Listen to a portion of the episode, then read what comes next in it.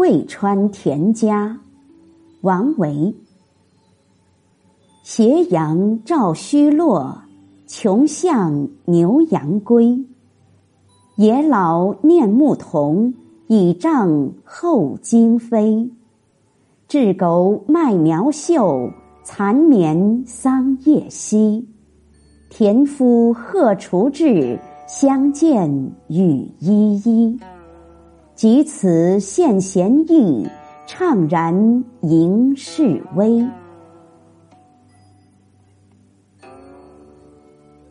注释：川即渭水，源于甘肃鸟鼠山，经陕西流入黄河。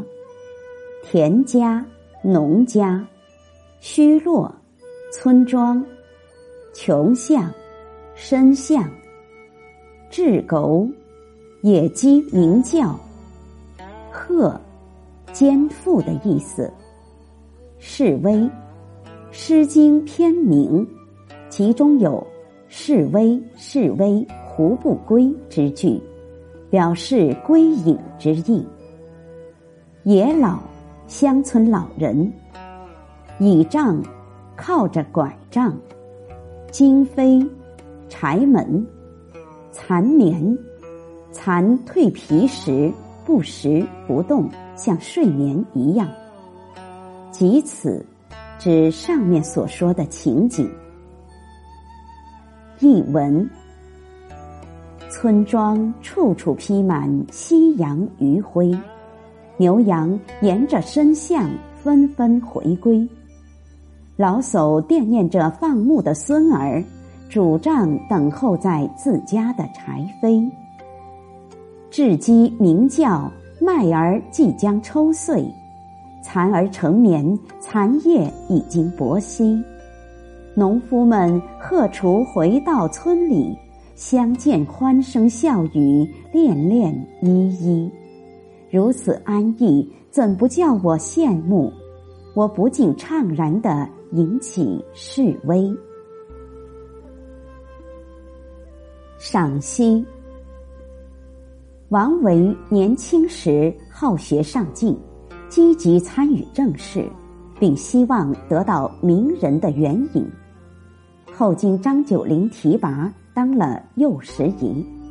但由于朝廷奸臣当道，王维看破红尘，失去了对朝廷的希望。于是半隐半退，内心异常痛苦。为了聊以自救，他开始走向山野，并写下了许多优美的山水诗和山村农家生活的田园诗。《渭川田家》就是其中一首。这是一首描写田家闲逸的诗。诗人面对夕阳西下。夜幕降临，恬然自得的田家晚归景致，顿生羡慕之情。诗的开头四句描写田家日暮时一种闲逸景象，五六两句写农事，七八句写农夫闲暇，最后两句写因闲逸而生现情。全诗用白描手法。描绘了渭河流域初夏乡村的黄昏景色，清新自然，诗意盎然。诗的开头：“斜阳照虚落，穷巷牛羊归。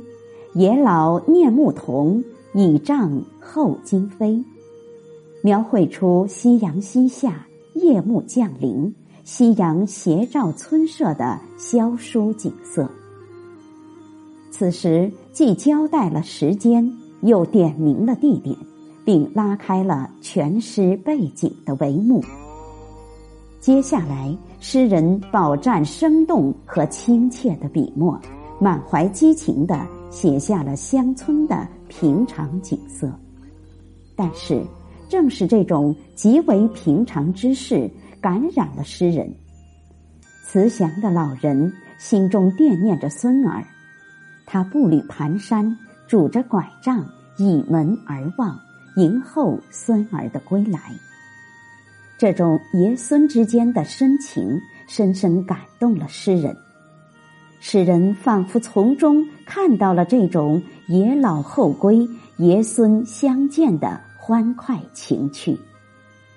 诗人从这幅恬静静谧的图画中寻找到了自己的归宿。接着，诗人又描绘了另一幅田园山水画。雉狗麦苗秀，蚕眠桑叶稀。田夫荷锄至，相见雨依依。前两句是描写静景，在麦子吐华之际，野鸡鸣叫，召唤家人快快回归。桑叶稀疏，桑蚕休眠。后两句是描写动静，夕阳下的农夫们。扛着锄头，踏着暮色，带着一身泥土芳香，走在归家途中，遇见乡亲，亲切絮语，相互问候，显得非常亲切。这一静一动的描写，显得那么的自然协调，仿佛这天然成趣、不加雕饰的田园山村的风光情趣就在眼前。使人倍感亲切。农村生活是美好充实的，农夫的心底是善良淳朴的，他们之间的关系是诚挚而纯真的。诗人目睹这一切，联想到自己坎坷不平的政治生涯，联系到当朝之间尔虞我诈，而感慨万分。心中不免顿生羡慕与惆怅之情。诗人写此诗时，正值自己官场不得志、希望破灭之时。当眼前看到田园山川这一幅幅美景，与自己身处在险恶官场的生活一对比，不免发出“及此现闲意，怅然迎示威”的感慨。诗人在最后用《诗经·背风·示威》中的“示威，示威，胡不归”这一反复咏叹的诗句，正是表达自己想摆脱官场争斗、归隐田园的愿望。所以，最后两句不仅在意境上与斜阳照虚落相照应。而且在内容上也点明了诗的主旨所在。前面写了那么多的归，实际上都是反衬，以人皆有所归，反衬自己独无所归；以人皆归的及时、亲切、惬意，反衬自己归隐太迟，以及自己混迹官场的孤单苦闷。这最后一句。是全诗的重心和灵魂。如果以为诗人的本意就是在于完成那幅田家晚归图，这就失之于肤浅了。王维精通音乐、绘画、书法，艺术修养深厚。苏东坡评他：诗中有画，画中有诗。上面这首诗。就可以说是一幅田园画。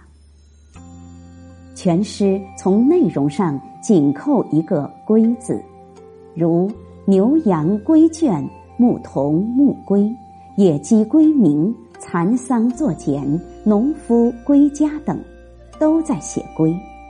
诗人写他们的有归，实际上反衬自己的无归。整首诗。不仅描绘了一幅优美、怡静、安宁、闲逸的山村农家晚归图，而且借此抒发了内心的惆怅之情与摆脱官场、归隐田园的愿望。全诗不是雕绘，纯用白描，自然清新，诗意盎然。